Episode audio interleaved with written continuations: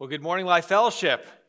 Turn in your Bibles for the last time to Galatians. I can't believe after six months, we're finishing our book study in the in the God or the letter of Galatians, and this has just been a great study. I don't know about you, but God always uses these things, this the study time I have to change my life, and uh, it's just a it's it's uh, it's sad to see this study go, but I hope that's made an impact on you and your life, and it gives me an opportunity to share with you what's coming up next week. So, next week, we're beginning our new series.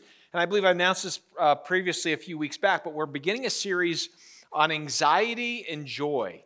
And we see that, you know, I don't know about you, but I hear the people that are struggling with anxiety just keep, you know, increasing day by day, week by week in my, in, in my sphere of influence. And, and uh, the Bible speaks to that.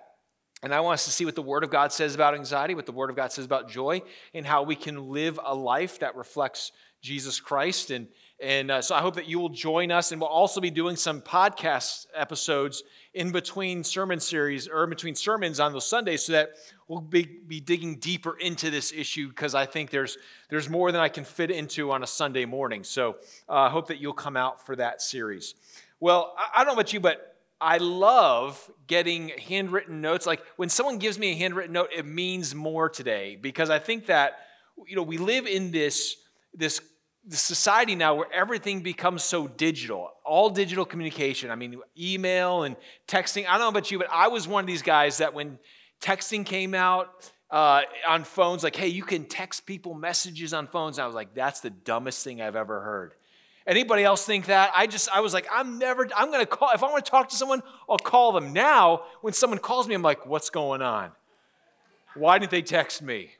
You know, and so, so there's this the reality that we now live in with, with digital communication, but when someone takes the time to write a handwritten note, it means more. It's like, wow, they, they took out a piece of paper and a writing utensil and wrote something down. I mean, it just takes a little bit more effort than, than normally other things uh, that we do today with our, with our easy digital communication.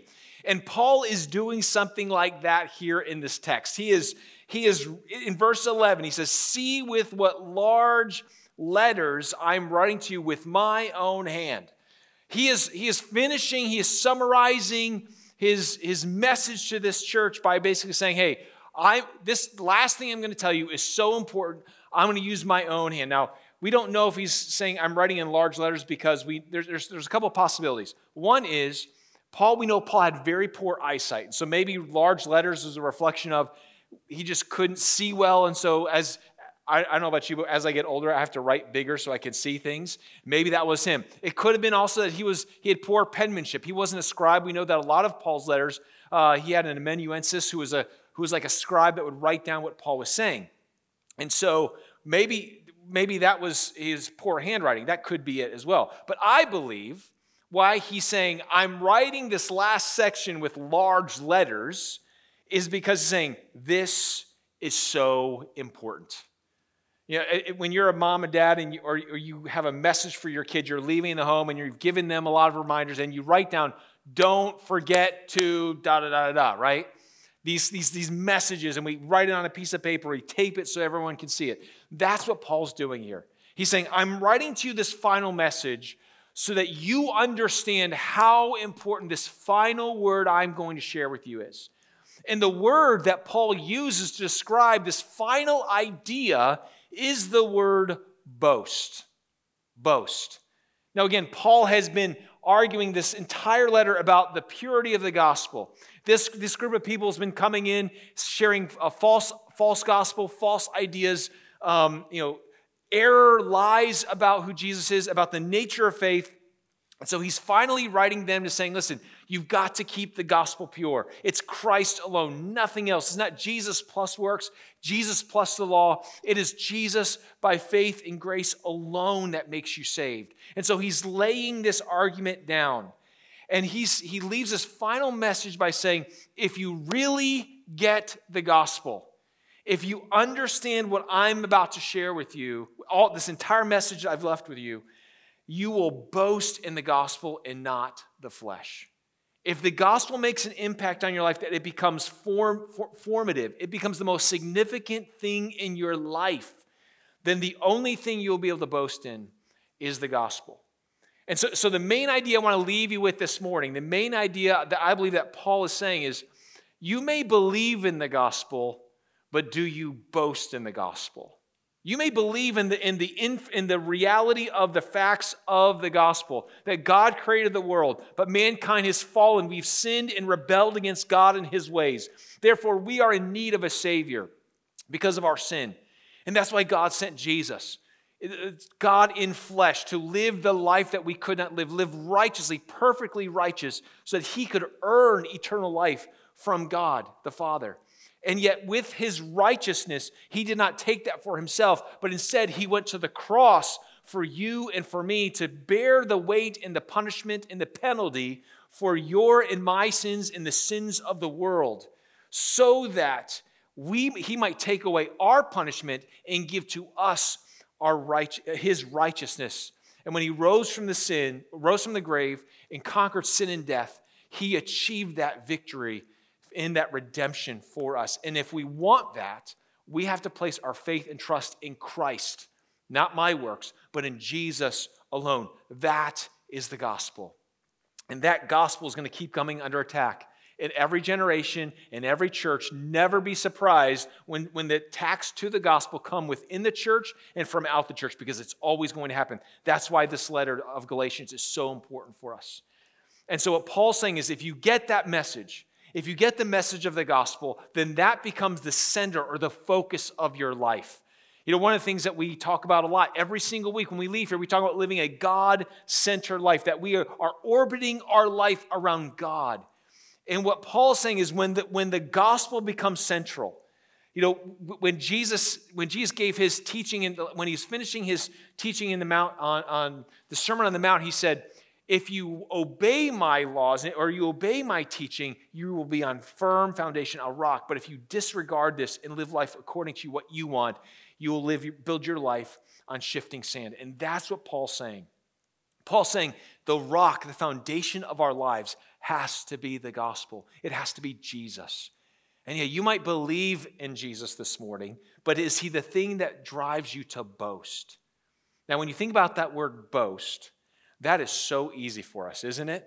I mean, we are hardwired to boast. And I, don't I think it's actually gotten worse with the advent of social media. I don't know about you, but it gives everyone this opportunity to say, hey, look how great my life is.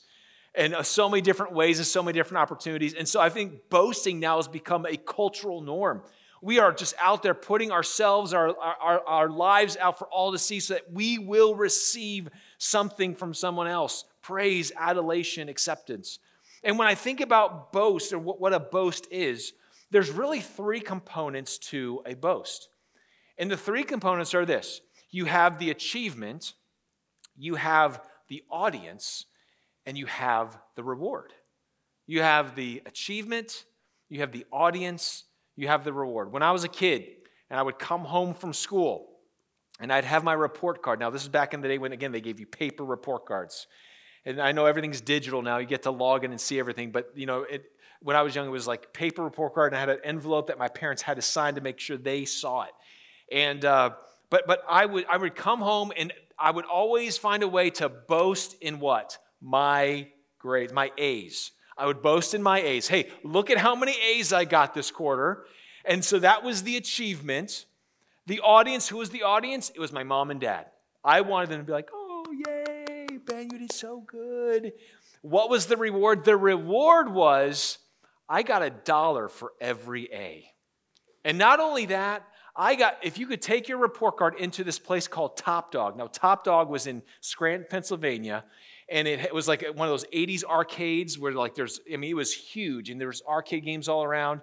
And, uh, but they had 39 cent hot dogs, 39 cent hamburgers, and 39 cent fries. And so as a kid, you could, you could eat pretty well for a buck. It was pretty awesome. And, and then, but they would give you a free token for every A. So it was like, mom and dad give me a dollar, Top Dog gives me tokens. I'm like, hey, I want every, I'm gonna boast in my A's, right? That's who I, when I was, when I was in fifth grade, that was, that was it for me. But that, that's not just when we're kids. As we get older, we still boast. We boast all the time. I mentioned social media, but even in your work environment, you might be thinking, you know, you're around people that are saying, hey, look at how well I did in this project. Look how I did with this group of people. Uh, you know, managing these, this group of people. Why do people boast in the workplace? Why? Well, what's the achievement? I did something really good. What's the audience? My boss or my peers to make sure that they think I'm really important. And what's the reward? Higher pay. You see, you see there's, there's, there's the audience, there's the achievement, and there's a reward to every single boast. And so when we think about what Paul is saying here, you can either boast in the flesh or you can boast in the cross. I want us to look and see these three components that Paul is mentioning here because here's what you and I have the opportunity to do. We can either be people that will boast in ourselves or we will boast in the cross. We will boast in the gospel. Those are the two options because you can't you cannot straddle that fence. If you really understand the gospel, you will boast in the gospel. So let's look at what Paul says there starting in verse 12 and 13, he talks about these Judaizers again in his final arguments. He says, It is those who want to make a good showing in the flesh who would force you to be circumcised. That word good showing literally means to put on a good face. It's, it was a term they used in, the, in back in those days where it was uh, uh, to, to impress your neighbors. If you want to do something to impress people around you, this is the term they use. And this is what he's saying. These Judaizers put on a good face. Hey, look at how I, can, look how good I am. Look how great I am. Now, parents or adults, we have the superpower that when, uh, I, I, remember seeing this as a child and I can do it now, but when you're yelling at your kids and you're losing it and your phone rings, we have this superpower to, you know, ah, hello, right? What are we doing in that moment? I'm yelling, I'm screaming, and I've got this ability to shut it down, and now I've got a good, I, I smile, hello, pleasant voice. I'm in control. That's what this word means. My, my life over here is a mess, but I'm going to let you think that I'm really got it all together. That's what, that's what Paul's saying. They, they put on a good showing make a good showing in the flesh, who would force you to be circumcised only and in only and only in order that they may not be persecuted for the cross of Christ. For even those who are circumcised do not themselves keep the law. He's saying, listen, these people that claim they, they keep the law, who, who kept the law perfectly? It was Jesus. They're not, they're not helping you keep the law at all because that was done perfectly through Jesus Christ. And so they're not even doing it. That's what Paul's saying there. But they desire to have you circumcised that they may boast in your flesh. These people are saying we their boasting came from their own personal achievement. That they were able to go into this church and they say, "Hey, we got all these people to become like us." we got converts to become more like you know circumcised. And it was so what was the achievement? The achievement was they wanted to show that they were that they were more spiritually higher than anybody else now i want you to see that the bible talks about achievement and human achievement a lot. What, what are the things that we boast in? Now, there's a lot of things we can boast in but the bible makes clear a number of things that we are i'm going to have a list on, on the screen for you to see this. The first and the, and the most important one is religious accomplishment, religious accomplishment, or good works. That is the easiest thing, even in a religious environment. We're not talking about the world. We're talking about, hey, look at all the good things I've done. And even people who don't aren't a part of the church, right? If they live it by another uh, a set of values or ethics, you know, I am super woke or I'm super anti woke right? There, there's a certain list that we are keeping that we want everyone to know this is who I am. But it's easy for us, that's what these people are doing, is saying, look at how well we are accomplishing religious things. Look at my life. Jesus shared a great parable in Luke 18. We talked about two men that went up to the temple to worship. He said one was a Pharisee, and he looked up to heaven and he, he did one of these humble brags. You know what a humble brag is? A humble brag is when you, when you say something in a way that, that really, it's like, I'm, I'm not that great, but I'm really great. And the humble brag of this Pharisee was like, God, I thank you that you have not made me like these losers over here. That's the humble brag, okay? God, I'm praising you that I'm so great. I, and, he, and he goes on this long list of things that he has done, he has accomplished. And then it says, but the, but the tax collector bows his head, beats his chest. and says, Be merciful upon me, O Lord. I'm a sinner. And Jesus said, Those two men leaving that day, the, the, fair, or the, the tax collector went away justified. And, and one of the things the Bible makes very clear says this in 1 Corinthians chapter 1, verse 31, that no one can boast in God's presence. That when we are tempted to say, Look at how great I am, that all we've got to do is look at Jesus. I, I thought about there's, there's a great illustration that um, we used to do when we were presenting the gospel to people who weren't uh, part of the church, and to let people know, like, they're sinners. And a lot of people don't think that they're bad people. They think, well, I'm a pretty good person. And when I get to heaven, I'm going to weigh out my good works and my bad works. And so we would always do this little math experiment with them and say, okay, let's just say you're a really good person. And a really good person, let's just say you, you barely do anything bad things at all, but you, uh, you know, and we'll start at age five. We won't count anything before age five, but let's just say you, uh, you do about three sins a day that's a pretty good person. You don't, you know, thinking something negatively or saying something negatively or doing something bad against God's law. Like three, just that's it, three sins a day. Wouldn't you say it's pretty good? And I was like, yeah, it's pretty good. Okay, well, you multiply it three sins a day, you're looking at over a thousand sins in a year. And if you live up until you're 75, maybe even 80, you, you are going to heaven with 70 to 75,000 plus wicked, sinful acts.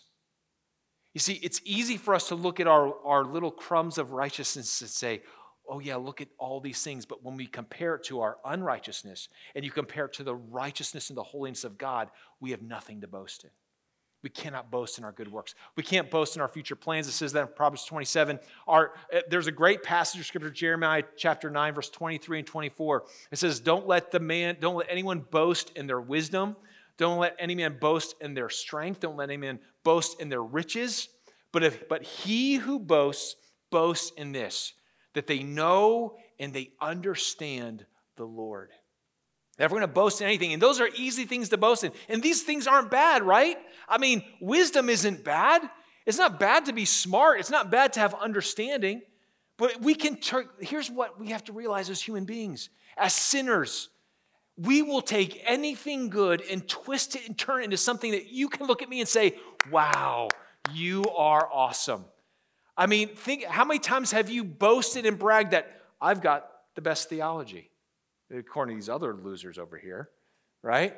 Well, I, look at how, look at what I've done. Look at my accomplishments. And again, some of you in this room, if if you were to say, look at the, let's just make a list of achievements that you have done. Some of you would have some pretty impressive things. If we put them on the board here and say, there's someone in this room that accomplished these things, some of you, some of you be like, wow, this is really great.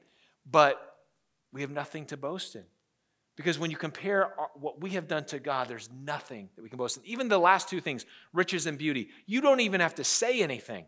But we can boast in the thing, how we carry ourselves, the things that we do, the things that how we use our money to flaunt ourselves or what we have in a way that says, people, I want you to look at me. Boasting doesn't have to be verbal, it can be something just how we carry ourselves. And here's the other thing it's sometimes even, it's not what we say, it's why we're saying it. This boasting in the flesh is one of the trickiest things in our lives that we have to look inwardly and say, How am I doing this? And so we're always going to be tempted to, to boast in our achievements. So let's look at the next one, and that's our audience. Who's the audience? Well, the audience is going to be other people. That, that audience could be you, you know, a singular person. It could be your spouse. It could be a parent. It could be you know, someone else important in your life that you're wanting their attention or their eyes to see you and say, wow, you are worthy. And so, this idea of boasting is this desire that we are constantly trying to get the praise and adoration that God deserves. But we, there's always an audience. There's always someone that we're trying to impress. It could be a group of people. It could be your work environment. It could be your neighbors. It could be your family. It doesn't matter what it is. But there's an audience that you want people to look at you and say, yeah, great job. You are just a special person. It could be for the digital world out there on Facebook, Instagram, Snapchat, I don't, I don't, I don't know, I can't keep up with all of them now, but the, the digital world, the digital audience of the likes, the, the, the emojis, whatever we're giving, but there's, there, there's actually, uh, they created social media and this is true, there's been books written on this, on how it rewires our brain that the moment you get a like, the moment you get something positive digitally on anything you post, there's a little dopamine hit in your brain that says, Ooh, I like that. And what happens is we if we allow ourselves to immerse ourselves in that world, we will live for the likes. We will, we will boast in of ourselves over and over again. Why? Because we want someone to tell us who we are. We will, we will get that feeling over and over again for the praise and the adoration. And we've got to be very careful. Who is our audience when we boast? Who are you trying to impress? And lastly, there's a reward. There's a reward. There's three rewards that we can get from people. The first one is approval. We can get approval. Uh, Paul says right there in, at the end of verse 12, you know, they do this. They, they boast in the flesh. They boast in your flesh. They, they've circumcised you only in order that they may not be persecuted for the cross of Christ. They don't want to be an outsider. They don't want to be looked at as someone who's weird. They want the attention themselves. All right, and then you have value. The idea that you are valuable. The more that you are liked, the more that you are approved of, there's more value to you. And then identity, that this is who I am. I am my achievements. I am my job. Listen, if you put your identity in something that can be taken away, whether it's your career, whether it's your family, whether it's your personal achievements, whether it's your beauty, whatever you put your, I am no, this is the most core fundamental thing about me and my life. If it is not the gospel of Jesus Christ, you are at risk for getting that taken away from you, and you will have a personal crisis when that happens. But these are things the value, the approval, the identity. When, when the audience is other people, we are receiving something from them that here's the reality that can be taken away in an instant. All it takes, you know this because we live in a cancel culture, all it takes is for you to say or someone to say and do the wrong thing, and what happens? You get canceled. You get canceled. And so when we live for the audience, when we live for other people's approval, whether that's, you know, it could be good people, it could be your parents, it could be someone, it doesn't mean it have to be evil, wicked people, but it's if it's not God, it's going to leave you feeling empty. It's not going to lead to, to the praise and the honor and glory of Jesus Christ. And so when we're confronted with this, we've got to ask ourselves, how, what am I looking for? What is the thing I'm seeking to receive from these other people that only God can give me? Because when we see when we boast in the flesh, when we boast in ourselves, what we are doing is we are placing ourselves and saying, I deserve to receive glory, I deserve to receive worship, and I'm taking that away from God. That is the dangerous thing to happen in our lives. And so, what does Paul say? He, he switches in verse 14 because says, You can either be like that, you can boast in the flesh, or you can boast in the cross. Look what he says in verse 14 and 15. But far be it from me to boast except in the cross of our Lord Jesus Christ, by which the world has been crucified to me, and I to the world. For neither circumcision counts for anything, nor uncircumcision, but a new creation. What is Paul saying? The only thing I'm going to boast in, the only thing that I can point to and say, this is what matters to me in my life, is the cross of Jesus Christ. Now, that might sound really good in a church environment. You're coming in here, we live in the Bible Belt, we're in church on Sunday morning at 11 o'clock, and there's something about saying, we should boast in the cross, and all of us say, Amen, Ben, that sounds really good. Let's boast in the cross. But let's transport ourselves 2,000 years in the, in the past, and let's think about Paul when he's writing this to an audience in Galatia, in Asia Minor, and he's saying, The only thing I'm going to boast in is the cross and the crucifixion of Jesus Christ. That would sound really weird. You know why? Because crucifixion and because the cross was such a shameful thing in their culture. If you or someone else uh, had a you know had a relative or a friend that was crucified, you would not even mention it publicly. You would not share that publicly. And what what the Christian faith is saying is our Savior, our Lord, our King went to a cross and was crucified, and now they're preaching it and they're bragging about it. It would be like now, there's, there's two counties that have something really not much in common, but Roberts County, Texas, and San Francisco County, California. Do you know what those two counties have in common? Virtually nothing. But Roberts County uh, in Texas was the highest concentration, percentage uh, wise, of votes for Donald Trump and the 2020 election. Not a shocker. I don't know where Roberts County, Texas is, but I'm sure it's rural. And then there's San Francisco County, California, the deepest blue of the bluest state, which they, their county is known as, as one of the highest population counties that voted overwhelmingly for Biden. Both of these counties, like 90 plus percent. Okay? So, so knowing that reality, it would be like this is what Paul's saying. You flying into San Francisco with your MAGA hat and a Trump shirt, and you just walking through downtown San Francisco. What do you think is going to happen to you?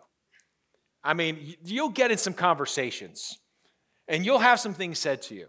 And likewise, if you if you wore a I've never seen a Biden hat or a Biden shirt, but if you wore a Biden hat or a Biden shirt and went to Roberts County, Texas, you would get you would have some conversations and things thrown at you as well, right? It's it's I'm in an environment that people when they see that, it's like, "Oh my.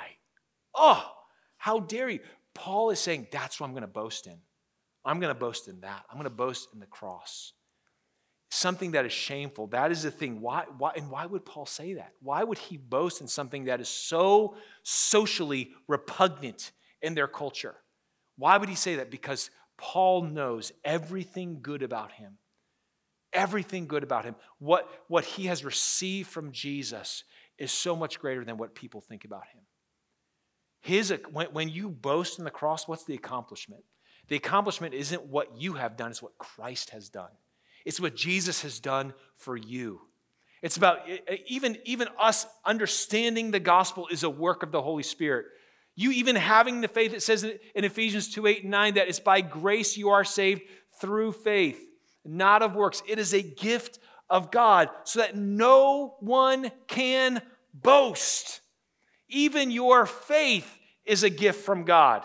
Even your mind being unveiled, as it says in 2 Corinthians chapter 4, and your heart softening, as it says in Ephesians 4, is a work of the Holy Spirit. No one can boast. We can boast in anything that we have good in our lives. Even your abilities, your gifts, your natural strengths, the things that you have accomplished, even the great things that you've accomplished that you said is apart from outside the Christian world. It's done because God's created you that way. And He's put people in your life to help hone those skills. Everything good, everything beautiful, everything great that we can say and say, Look what I have done, has God's hand all over it.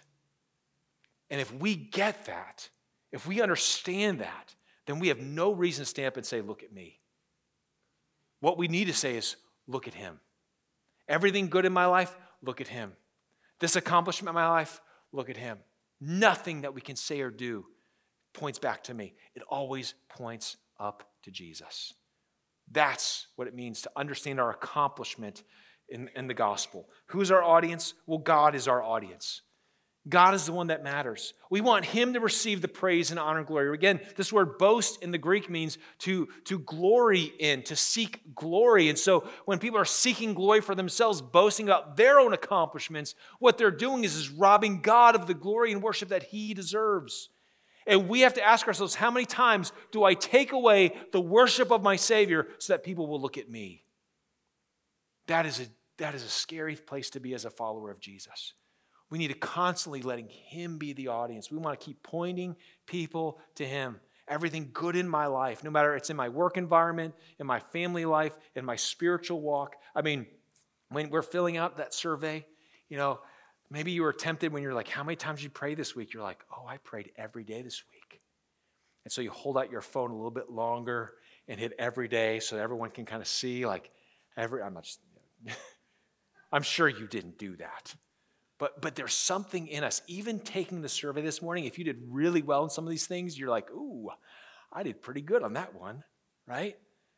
Everything good in our life, everything spiritual in your life is a work of God in your life.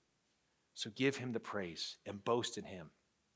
And what's our reward? Well, our reward is grace or is peace and mercy. Look what it says in verse 16. And, for, and as for all who walk by this rule, peace and mercy be upon them and upon the Israel of God. He's saying the true Israel is not those who obey the Mosaic law. The true Israel is the Israel that follows Jesus. That's the true people of God. And he uses this word, this who walk by this rule. It's the, it's the Greek word canon.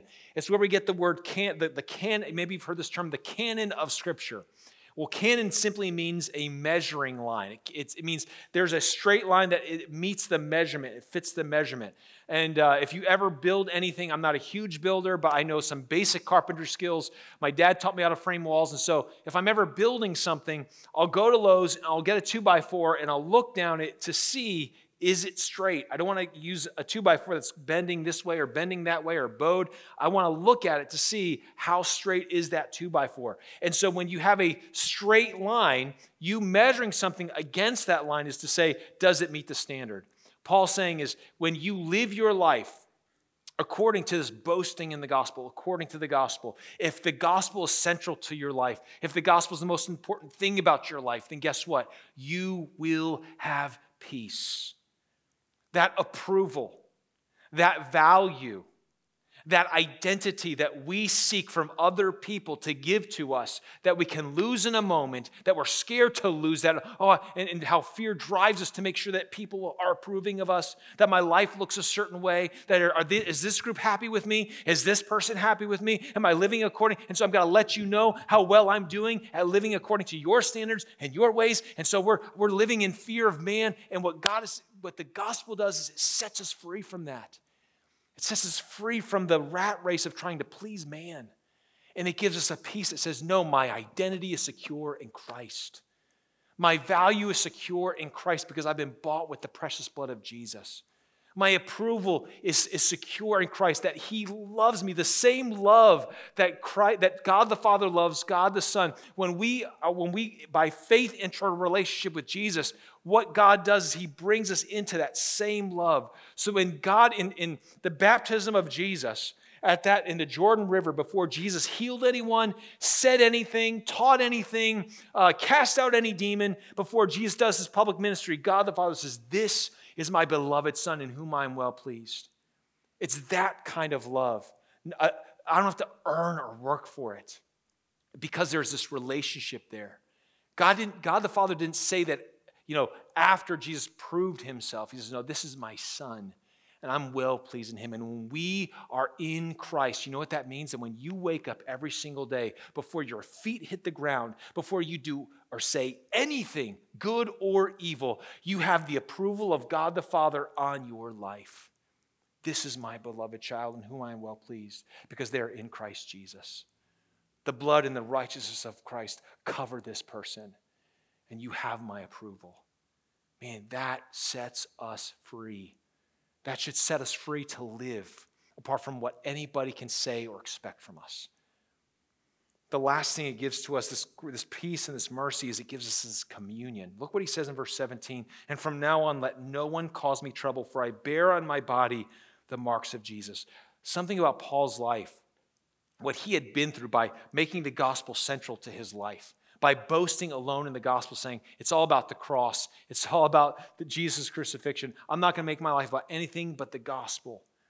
He suffered the persecution. He suffered, you know, ostracization.